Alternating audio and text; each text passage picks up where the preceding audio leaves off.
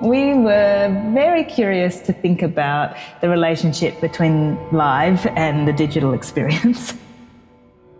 and um, to be honest, um, that came in, in part from another Arts House project that took place in 2018 that looked at the intersection of art and emergency in a crisis, and in particular in a pandemic. So that project's called Refuge.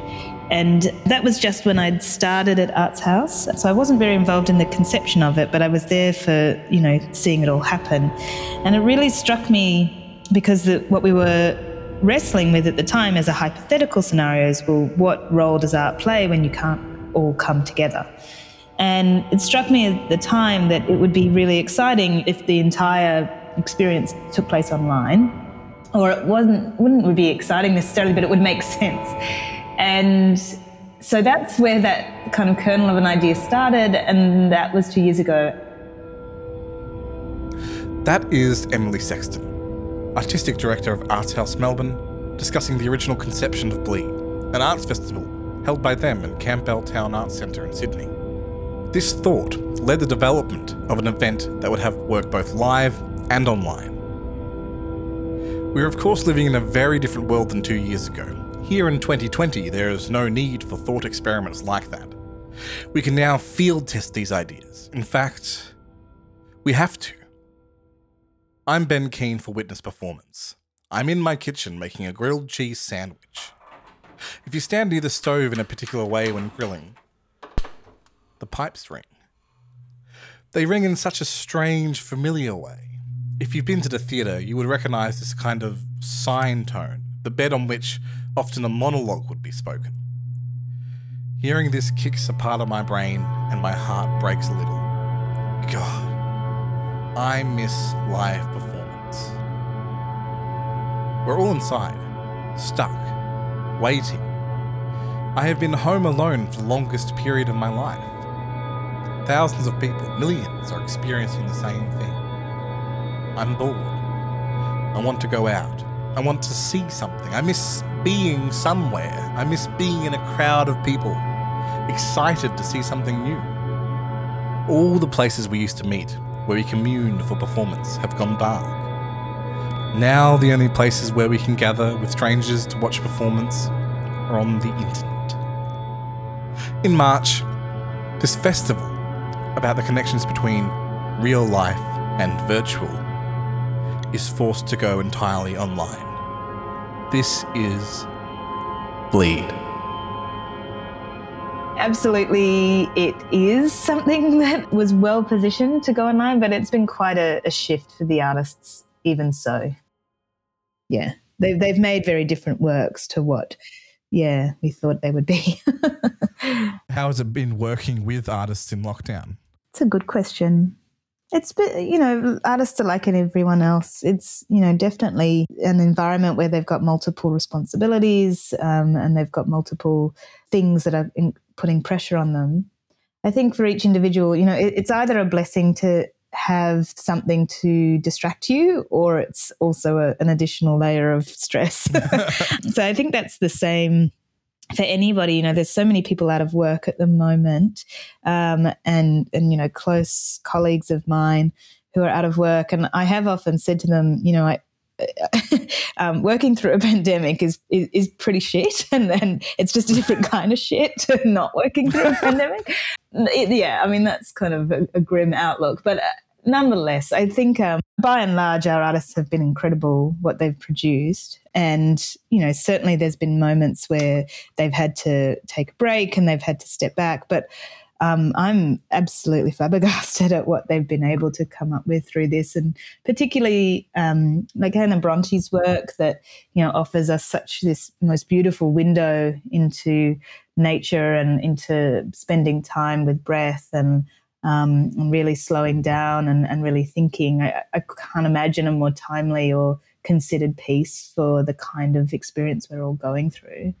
Um, you know what Alex Kelly and her team have have come up with is um, again so timely and so imaginative and um, and and you know so generous and and really just wears its heart on its sleeve and is, is is quite exciting. And you know, the first assembly for the future that we had a couple of weeks ago, it, it was as close as I had come to a post show high, and we were all just like texting furiously afterwards, just so happy um, that we'd been that we'd been part of something together. And you know, I, I don't doubt that it's been incredibly hard for these artists, but I think um, at the same time, you know, the, the proof is in the quality of work that they've made. It's it's very considered, it's really deliberate and thoughtful, and I'm proud of it. I think because it's not, um, you know, they're really not knee jerk responses to to the situation that we're in. It's it's really quality um, work with a lot of integrity with this collection of artists, there's a lot of really different perspectives coming in and different types of practitioners. Initially, what informed the pooling of the collaboration with these artists? Uh,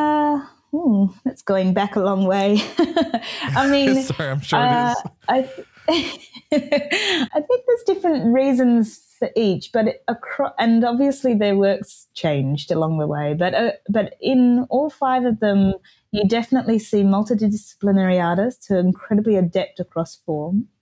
Um, they're all deep conceptual thinkers and quite political, I guess, as well. And and sometimes they're overtly political or, or perhaps more subtle, but they are all kind of quite um, they're very engaged with what a culturally relevant conversation might look like. I mean, Arts House is a you know we are a production house, so quite a few of them were works that we already had in development, and then they were when once they'd done perhaps their first residency, they they were sort of talking already about the kinds of um, ideas or directions they wanted to go, and it seemed a good fit with where with how Bleed would evolve. So it, it was a mutual conversation, I think, too, where um, the ideas that they were working on and, and what we were conceiving in the festival um, were were coming together and helping each other.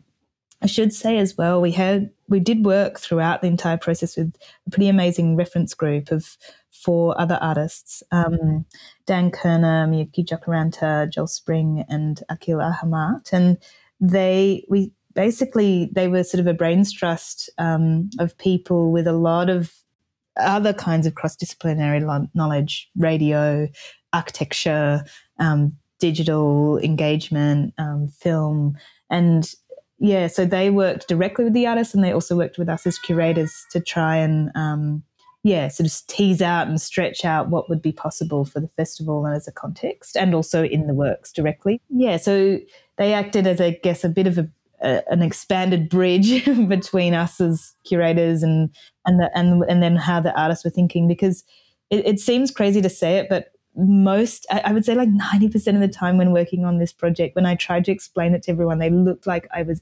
absolutely mad and and kind of annoying. Like like why would we bother at all kind of talking about the relationship between like what it meant to have a digital live existence? Like people were just like yuck like they couldn't even deal. So and then and then like out of nowhere in march like literally every single piece of art did the migration. Um and then it was it prompted such a strange response in me because at first i was like well, yuck, I don't want to do this. you know, like if everyone else is going to do it, I want to do it. So, um, so yeah, at first it made me want to run, but I'm glad I didn't run because what we came up with, I, I do think was is really quality. But um, yeah, it's a really, really strange feeling to kind of, yeah, ha- um, have to justify why this is interesting for so long and then everyone else catch up in, in the blip of an eye and then and then um, yeah and then suddenly the whole context for making this kind of work has transformed completely. Like we're really not trying to be netflix or something. Like it you know like there are i, I think part of what's um, perhaps unfortunate and might shift as a result of this year or however many years it takes is maybe we'll get a, a more plural sense of what the internet and the digital experience is like because like netflix and streaming services it, it is one form but it doesn't just have to be that and um, you know like that, that is one form of engagement but there are a range of other ways that um, we can interact culturally in a virtually co-present way as as you might say They're trying very hard to find out what they are. And I think the artists are doing a quite beautiful job at, at pushing at those questions. Uh, to be honest, I thought that a lot more of Bleed would fail, you know, like because it was, it is so experimental. Um, yeah, I, I kind of thought that we would make a lot more mistakes, and or at least that some of the projects kind of wouldn't work. But so far, I think they're really working, and that's quite a surprise to me. Is that just because the move online, or just because the festival itself? In the original concept was kind of taking risks. Yeah, we didn't really know what it was. We still don't. But um, I think and you know, we, one of the main challenges has been language because trying to describe or define what we really mean. I feel like we have spent at least 50% of our time on this project trying to get to the bottom of what each person means by certain words. And is that will this look like this? And what will the experience look like when that happens? And what is what is the role of the audience at that moment? We have spent so much time in that conversation. Sometimes it's been quite exhausting but that has been the majority of the work is asking that question is trying to define it. Um, and so I guess I sort of set my expectations, given how experimental that is, to not really knowing and, and accepting it if it didn't work. But surprisingly, I think a lot of it has. Did any new perspectives come to the forefront from the move online that were kind of unexpected? I think I'm still in the middle of it, and so I'm not quite mm, certain. Yes, of course, of course. What they are. I think I certainly think it was a good decision to at, at one point we decided that in, we, we, were going to have a festival that would run for two weeks and instead we decided that we would make it um, much slower pace and that it wouldn't be that kind of all on immersive everything at once um, normal mode that you do with um, with festival programming that we would really give some time and space for people to discover and and you know and talk to their friends about what these works were and, and share them.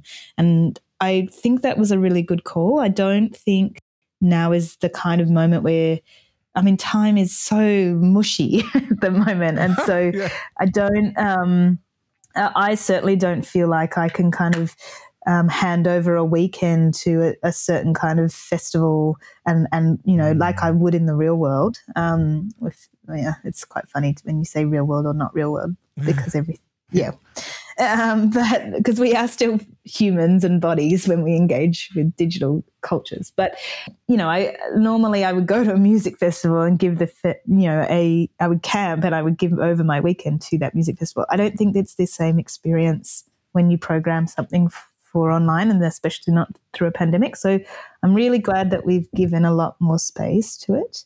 I certainly do feel like we've engaged more people it doesn't feel like a normal arts house audience, whatever that is. You know, like I, I feel like the conversations that I'm having with people who are who are engaging with the Bleed program are much are very different and, and much more um, coming from all sorts of different kinds of communities, and that's that's cool.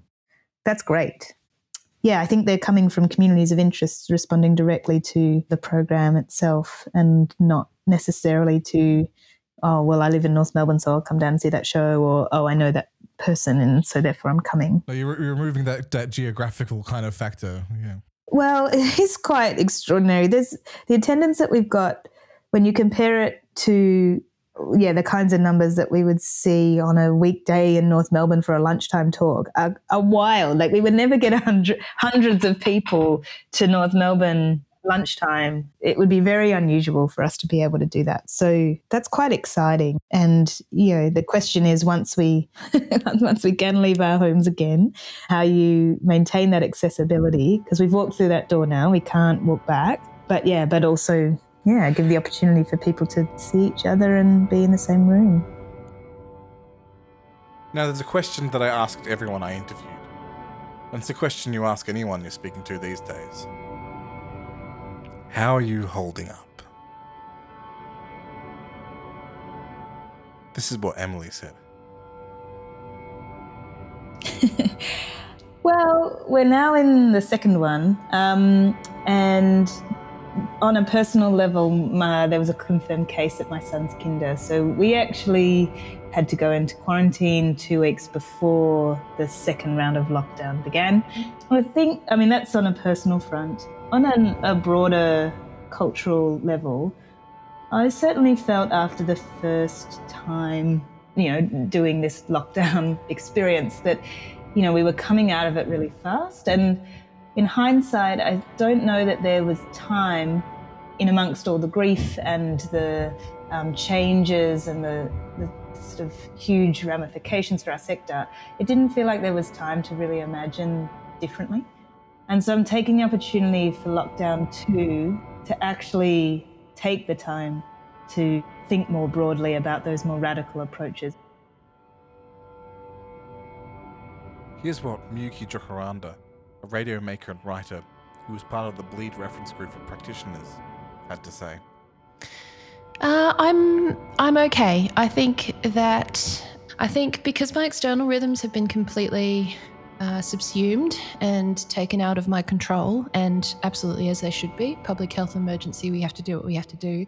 But because I've had that that sort of agency taken away from me, those big external rhythms, I've had to find very uh, small internal rhythms um, to kind of to measure time with and to make time go forward because time is so strange and elastic and liquid at the moment. Like I have to create these markers that, that feel like there's some version of progress. And so and so I really had to kind of turn inwards and find small internal ways. I mean, the silliest of things, you know, just just making sure I go for a, a daily walk to making sure I have like stated tea time, you know, through to, to bigger things like making sure I'm, I'm checking in with friends and family on a, a, regular basis. Um, which which everything feels very contained and very internal and very interior. Um, but I'm just hoping that's laying some great groundwork for when we get back out into the world again. In addition to being part of the reference group, where other artists could ask for guidance, Miyuki provided a work of her own, In the Ear of Another. Three five minute videos that speak to the attempts we make to listen, and how we can sometimes strain to connect. Let's have a listen to an excerpt now.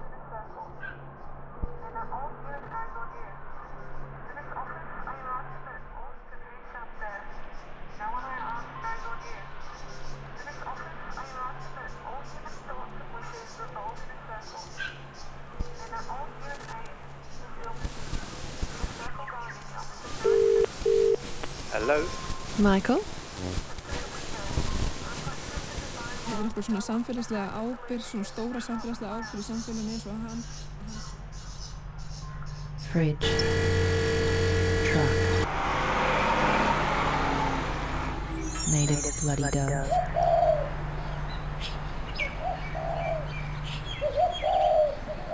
Kid out the back with his basketball.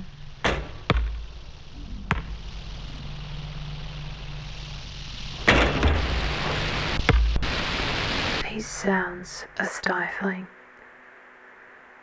The reflections of the walls are frequent and thin Small box. after small box, After small box. after small box.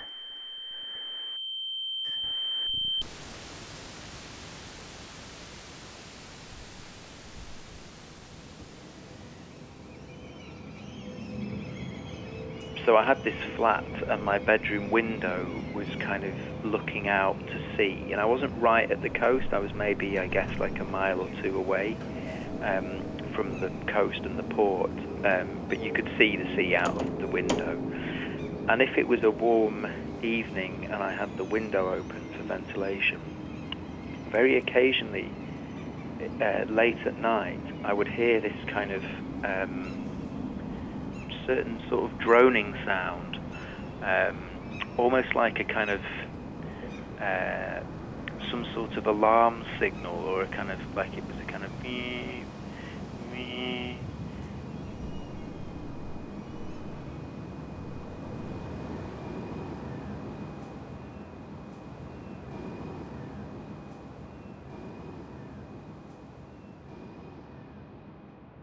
What was it like making that work?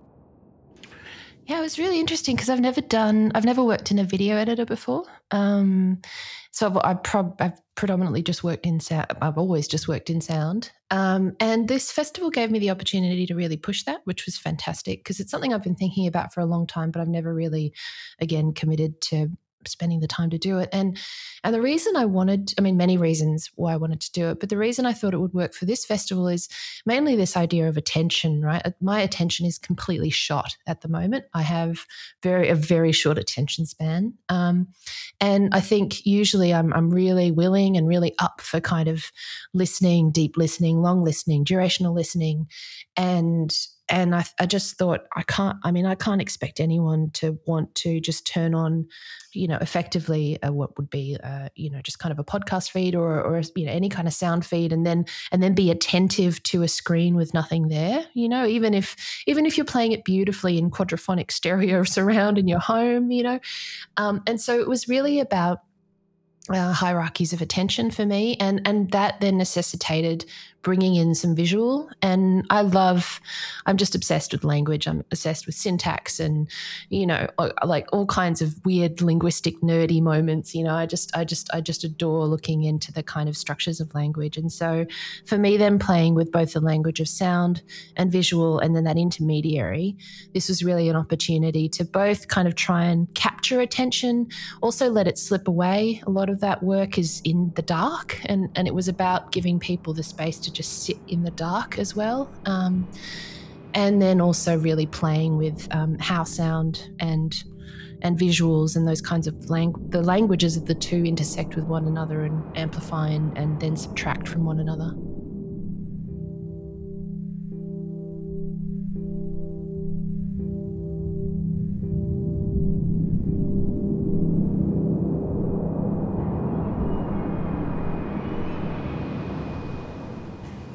Are you you're part of the reference group for Bleed?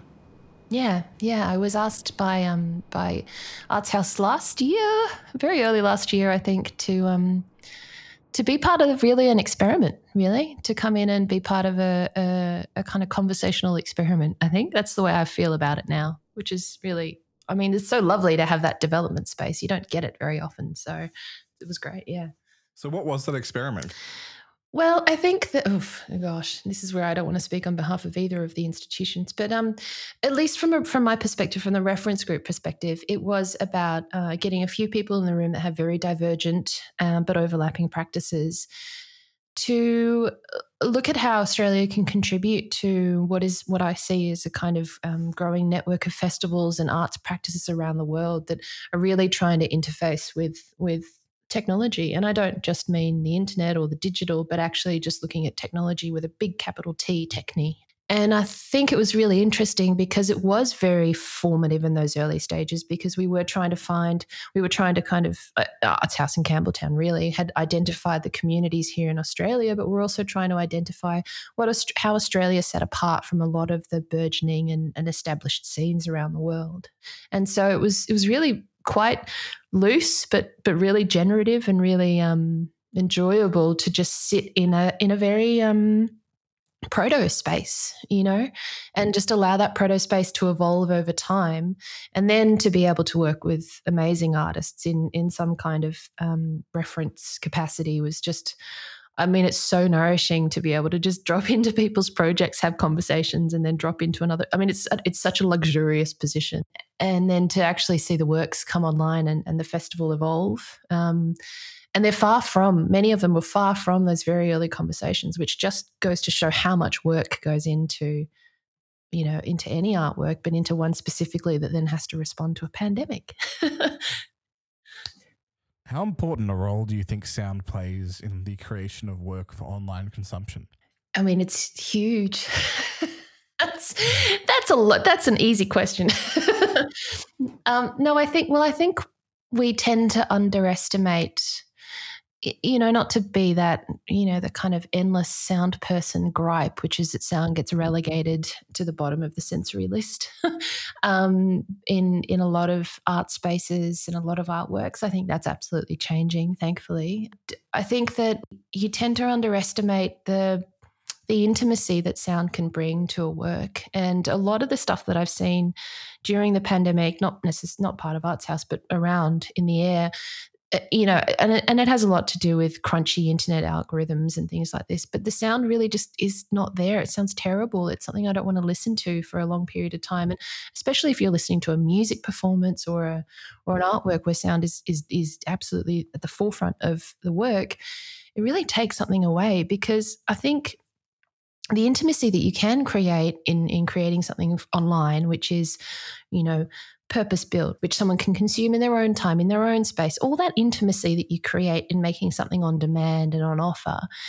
If you don't then add that sort of sensorial intimacy, if you don't kind of wed those two together, I feel like you're really you're really unraveling some of the work because in those moments where you're giving somebody both the the agency to kind of take something away and and enjoy it for themselves and you then amplify that with with the kind of sensorial experience. I mean that's that's that's really where it's at. Like that's that's i think some of the most beautiful works are able to kind of wed i mean i guess it's i guess it's like you know that sort of biofeedback that you know in your body in real life and then also um, you know the kind of the benefits of being online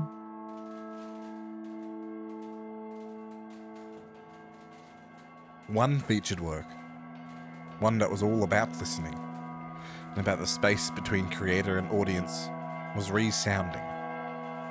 This work, a collaboration between James Nguyen and Victoria Pham, takes the traditional Vietnamese Dong Son drum and explores the cultural meanings and sonic possibilities it can offer.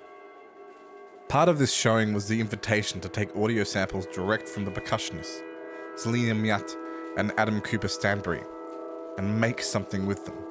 No instructions beyond exploring the sounds and seeing what would come. I could not resist this invite. What you're hearing now is the result of my exploration. I have to say, I, did have fun. It felt like a collaboration, a meeting without ever having spoken.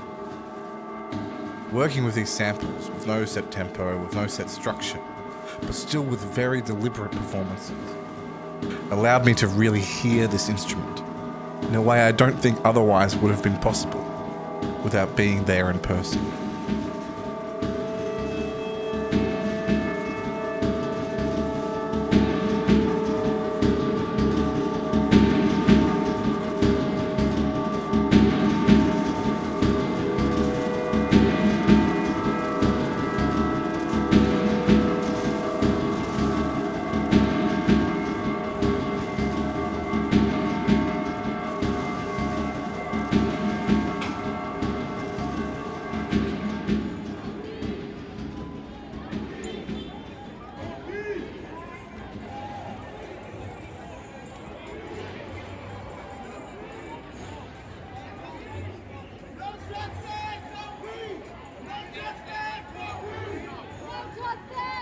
This is audio of chanting in New York City, of Black Lives Matter protests.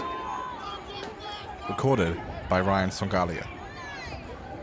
It is undeniable that we're living in a time of shifting paradigms.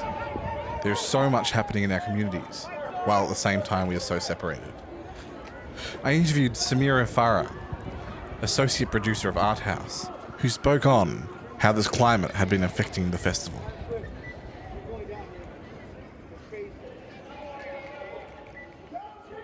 How are you going during this lockdown?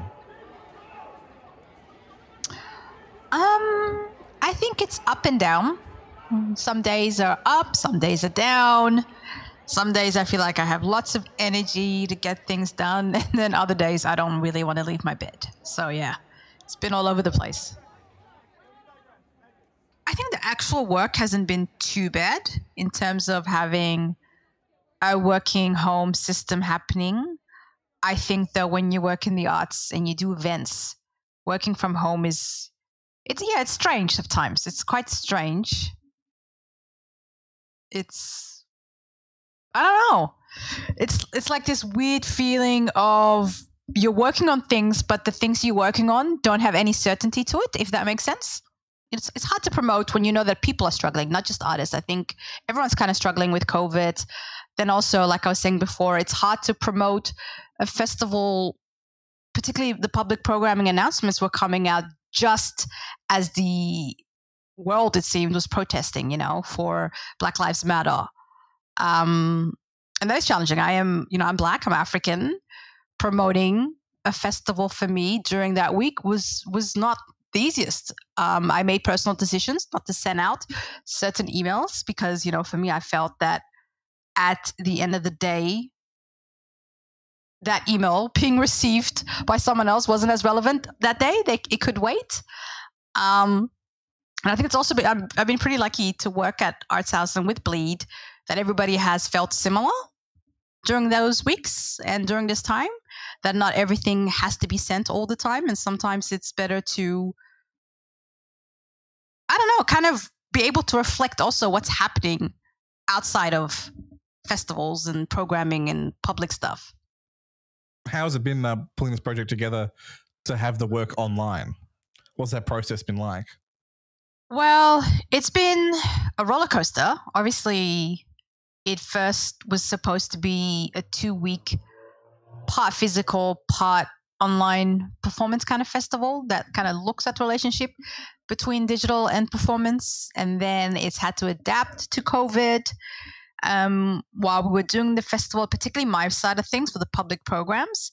Um, the Black Lives Matter protests happened everywhere around the world, and that was just as I was kind of um, sending out invites, particularly to international guests, and a number of them are of African American background, are Black artists and Black writers.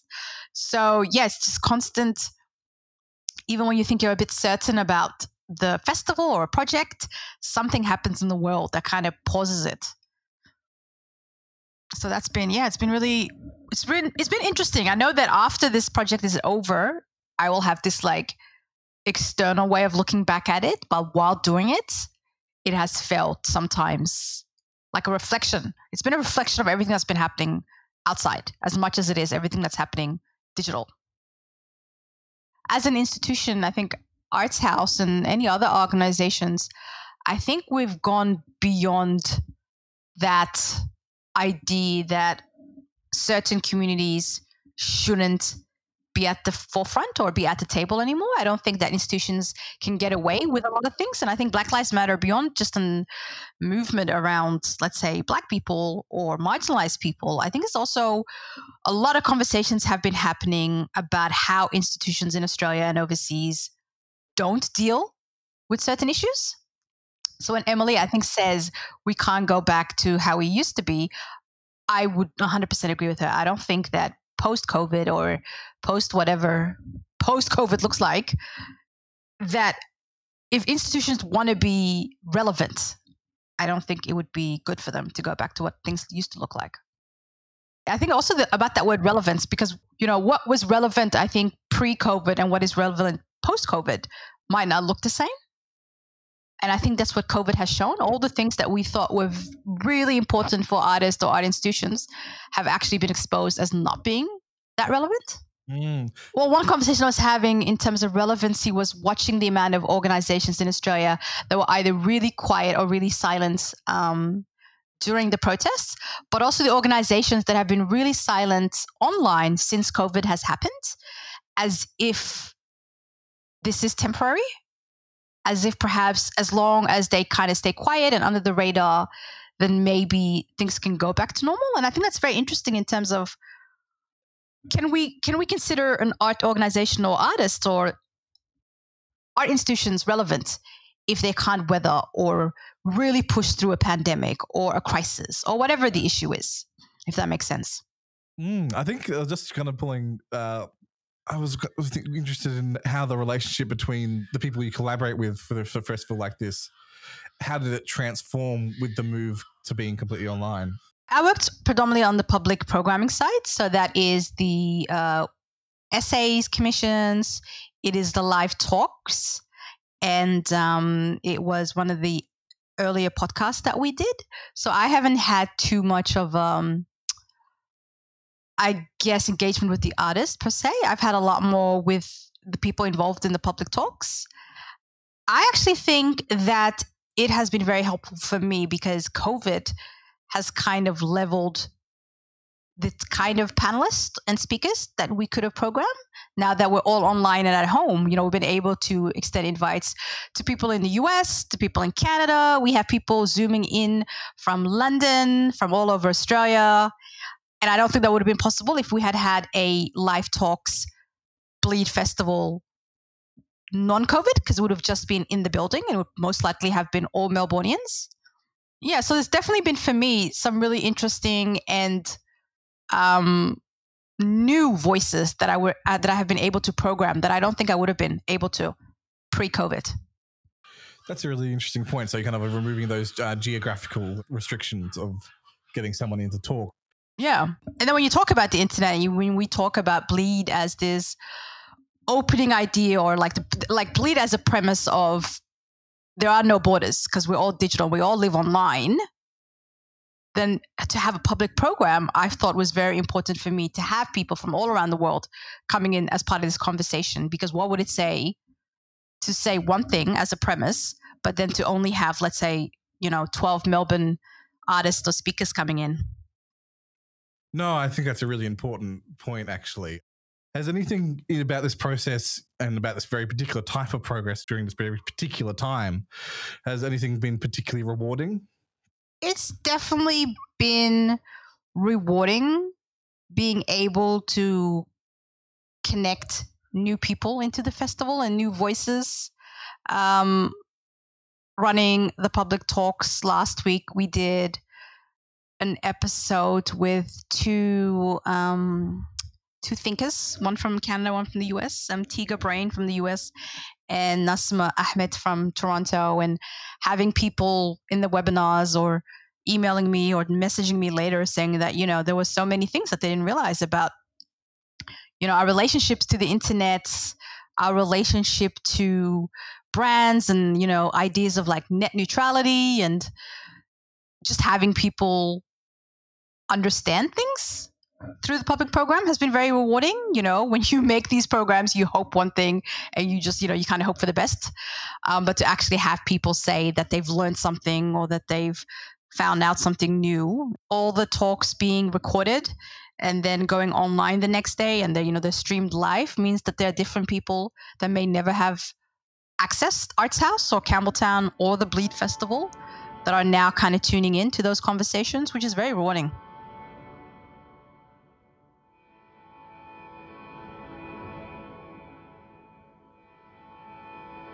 I've been I've been fine and I'm really grateful for being safe and healthy and having somewhere to live and my living situation is is actually fine and good. So all of those things make me feel really grateful, which is good. Of course, it's also been like a very much a, a, a shock to the system being I'm a dancer and a choreographer, so I make live performances. So this has been sort of reconsidering what the possibilities for that are into the future. I'm considering, you know, all the things around what what makes gathering together so amazing and important and transformative, and having a sense of loss for that. This is featured artist Angela Goh, our final guest for this Witness Spotlight. Angela is a choreographer, and together with Su Yu Hsin, a filmmaker, she created Pirina Drive for Bleed, an ongoing multidisciplinary project that explores the connections between body, nature, and power. This iteration for Bleed includes a virtual environment a viewer can explore from their browser by interacting with the space, the cursor itself becomes the dancer, and the various ways you interact become the choreography.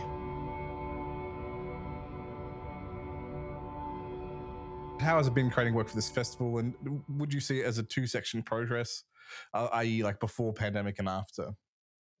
Yeah, definitely it's been very interesting actually because I mean, like you said, like bleed the the, the proposal for the biennial was anyway to investigate this kind of virtual space and what are the possibilities of that for uh, connection and materiality and um, how the work can kind of like live in these two spaces. But the kind of crux, I feel, of the curatorial framework was the intersection between the live component and the the what they were originally calling the echo, which was the online stuff, or like or sometimes the echo was in in live stuff, but in um, either like, like the other city to compared to where you were doing the live performance.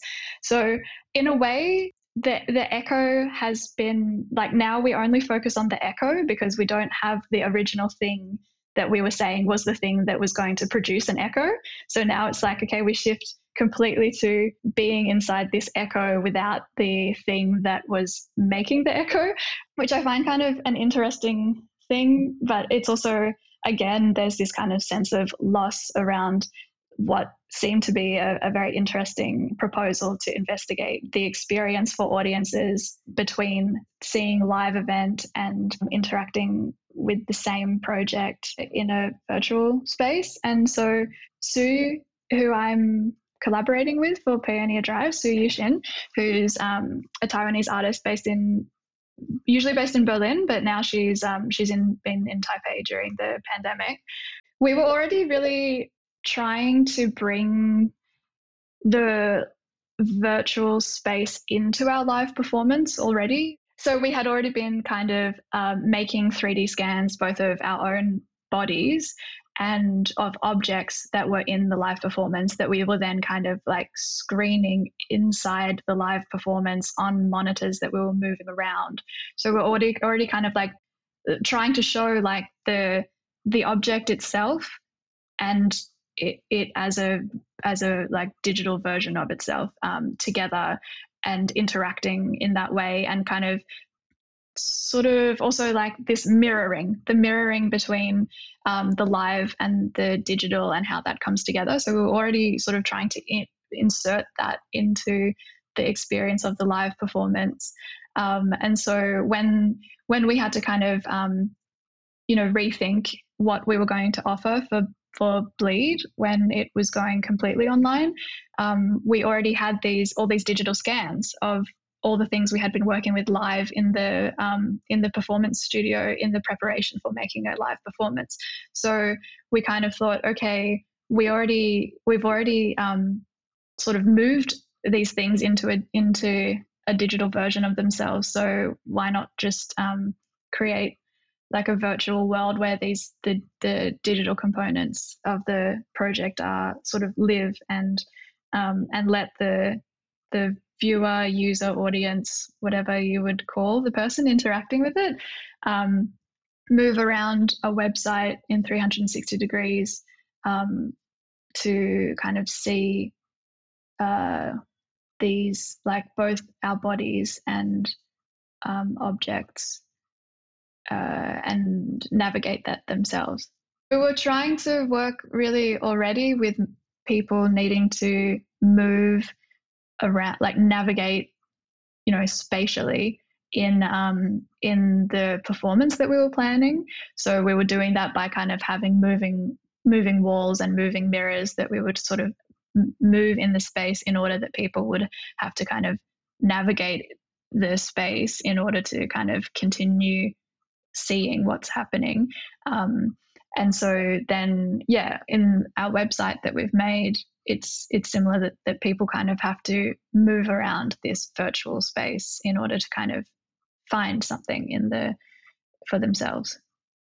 Uh, it's something I really kind of wanted to kind of touch on actually, because choreography, as I've experienced, is often really about the physical presence of those performers in relation to the audience. And I think the scan thing is really interesting. Um, what other considerations or expand on that consideration that you took when moving a work like this to being just on a digital space? We were trying to think anyway, like thinking about choreography as a kind of organization of space and movement and you know in in addition to you know obviously like what we're doing and how we're moving and the the the movement qualities of us as performers we were also thinking about how to move things in the space, so like monitors on wheels and mirrors. But in in that way, we were trying to understand like how to structure a space so that you, there is like an inherent choreography of the audience or the crowd. And so we have tried to kind of take that into the virtual space to be like, well, actually, the movement happens not from us necessarily, but the movement has to happen from how the user is navigating the space. So somehow the the idea of choreography kind of like flips a little and that that it's the you become the, the the person that moves. So and you and the way you do that obviously is like through your cursor and your arrow keys. So it's it's also sort of this strange disembodied but also also embodied because it's like the it's a first person point of view. So you're moving through the space as this kind of point of view. Um, and so in in some ways like that sort of considering okay how to encourage people to move through the space in which then they become choreographed you know in some ways. Uh, and then in other ways it's about kind of um, so on on each of the objects there's a hyperlink that will pop out a video uh, that either that we've made or that um, we've found online goes sort of a little bit deeper into the rabbit hole of um, our research. And so then there's also sort of movement in these videos. And you'll see, especially with the pop outs of Sue and I, our, our 3D scans, Sue's made videos where she's moving the scan in a way that like it sort of turns inside out and and so then it's it's sort of what is the possibilities for the way that um, a 3D scan can move that it's not possible, of course, for the body to be able to do. So trying to think of things like that. I mean, and then we also have this upcoming uh, like desktop performance in which we kind of um, we record our screens and we move through the world and we also go like off world into different sort of tabs and browsers and things other videos on and online material that kind of relates to uh, the the research for our project, and that feels very much like choreography because it's it's kind of organizing the desktop with sort of moving images, moving um, moving windows around to kind of like produce a, a, a certain type of uh, image and feeling. Uh, so yeah, I think I think we were more interested in kind of yeah, seeing the possibilities for the virtual space um, rather than recording ourselves live, um, like recording our our movements in in the real world and kind of like making a video and putting it there. We were kind of interested, like what what's what's possible in the virtual space that both is and isn't possible in in real life. We we kind of were like, okay, if we're gonna if we're gonna pivot, we're gonna do a 180. Like, I mean, also this is Pioneer Drive is a, a collaboration with Su Yu Hsin, so um, it's also that anyway from the get go and from the beginning, this work was this project was always going to be like unlike the work that I would make alone. That's like the beauty of collaboration is that you can make something that would be so different from how you would approach making something on your own. Um, and so, and Sue has a background in uh, like filmmaking and um, uh, video and media art. So uh, she, so working with with with her, like she has more of a kind of tangible um, relationship and link to kind of things that exist in media art. Um, so uh, that was already um, kind of going on in in the the collaboration. And then yeah like we worked with a with a coder to to um, pr- produce the website as we wanted it to be. Um, and like because Sue also has all these skills in like 3D modeling that I don't have. Um, and then but it's been a really interesting collaboration, especially after like pandemic. mode. Um, and so Sue's currently in Taipei, um, which has been really good because the time difference, because she's usually based in Berlin, so the time difference would have been basically unworkable, or we would have had to kind of um, reconsidered how how like our process for working together and communicating. Um, but Taipei is only a, I think a two hour difference, so it's been really amazing that, that that's like only a two hour difference. So, but then like back and forth, this the collaboration has really been like. Um, really interesting. Like, for example, at the moment, we're kind of putting together this desktop performance. And so I've been writing like scores for how to, um, for like maybe what screens are going to go together and like what, what, what screen I should be on while while she's on what screen, um, and this kind of back and forth collaboration that that draws on both of, of our skill sets, I suppose. Um, yeah, so this work, I think, um, yeah, it's it's inherently already completely different from the work that I make alone because of the collaborative nature of it. Yeah, and do you think the conversation will continue after this, even even though this was meant to be the final development? Do you think there's still more to be said with both of you in person? Yeah, definitely. We're planning to continue working together when it's possible. So um, we're we're really fortunate that um, the organisations and the the venues that are supporting this project um, are really keen to continue that support. So um, we were meant to premiere the live performance in Sydney, and also then we were going to do the travel to Melbourne and do the performance there, and then travel to Taipei and do the performance in Taipei. So um, that's all not happening uh, Taipei Performing Arts Center, who has been like really supportive since the very since 2018 when we were first um, started working together. They will continue to support the development of the the live performance. So uh, when it's safe and possible to do so, so we will uh, continue to work together in Taipei when it's when it's possible. Um, so yeah, there's still much more to come, and anyway we're, we're we're trying to frame this as a kind of ongoing research project anyway that will that can continue to grow even we never kind of imagined that the work would premiere and that would be it and if we did it again we would just like rehash it it was i think between us we were really interested in the kind of ongoing research of the project and the continual kind of transformation of the the work and the possibilities to continue um, working. Yeah.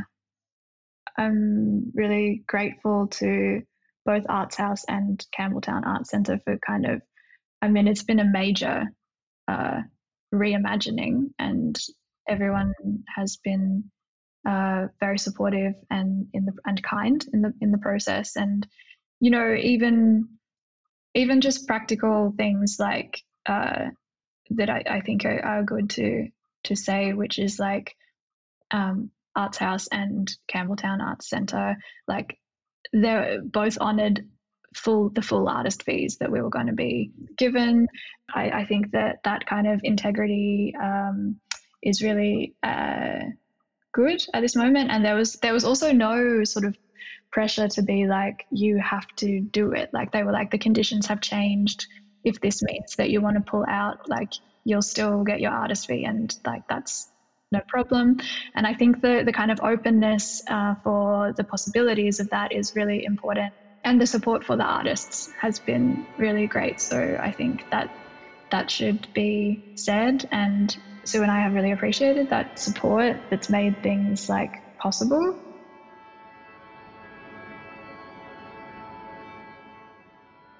Another question I asked everyone I spoke to was what do you think is going to happen to the performing arts going forward?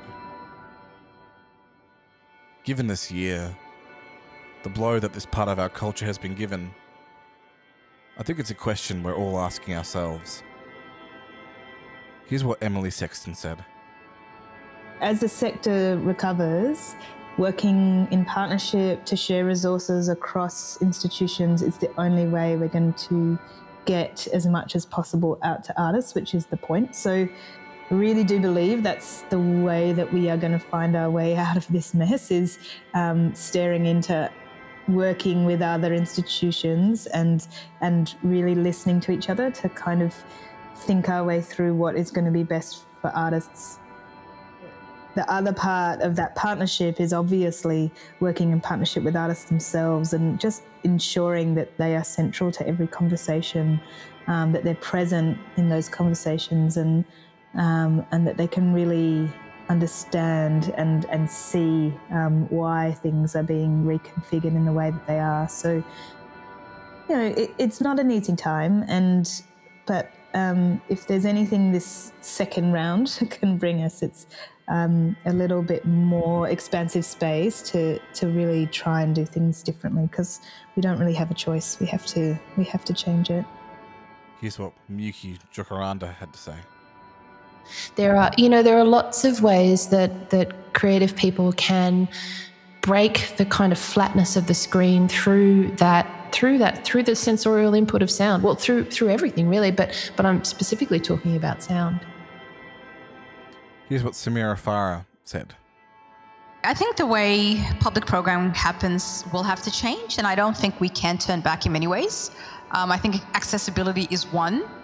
I think online and digital programming has really shown how institutions have really had the infrastructures capabilities to do things online for a very long time, and despite that, haven't. And I think, um, particularly with the public programming focusing on a lot of those accessibility services and also reading a lot of the text that you know disability activists write and advocate for i don't think we can ever go back to this idea of inaccessibility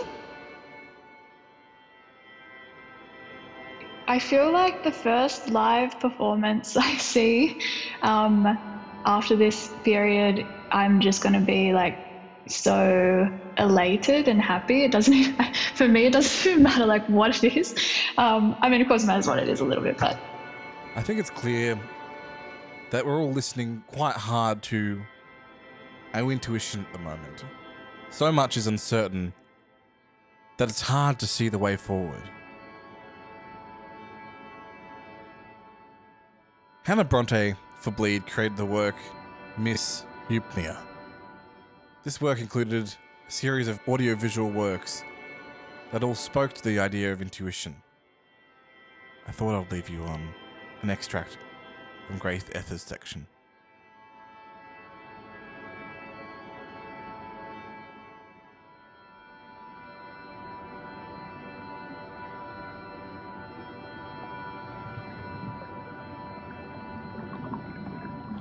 Does my intuition come from? I have I have no idea and I'm I'm not sure that I maybe need to. I, I- I think intuition is such is one of those beautiful mysteries of life. It's kind of, you know, it could come from learned ways of being or from past experiences, but I can only guess that. I, I, I don't know where my intuition comes from, but I, I have some ideas. I have definitely have some ideas. I don't know that they're, you know, the 100% correct answer, and I, I'm okay with that. I think intuition is something that everybody experiences individually and uniquely to your body and your, your past and your history and what you've learned along the way in life. And, you know, how your intuition comes into life is totally up to those, those factors as well. This has been Ben Keane for Witness Performance, with assistance from Arts House and Campbelltown Arts Centre. I would like to thank each of the people I interviewed for their time and generous answers, as well as all the artists who provided work to be featured within this podcast. I encourage anyone who hasn't already, please go and check out bleedonline.net to check out all the work featured here, along with everything else in the festival. It's well worth your time, and hey, where else have you got to be? Bleed is supported by the Australian Government through the Australia Council for the Arts, City of Campbelltown through Campbelltown Arts Centre, and City of Melbourne through Arts House. This has been made on the unceded Boonwurrung and Wurundjeri lands of the Kulin Nations. I respectfully acknowledge the traditional owners and their elders past, present, and future.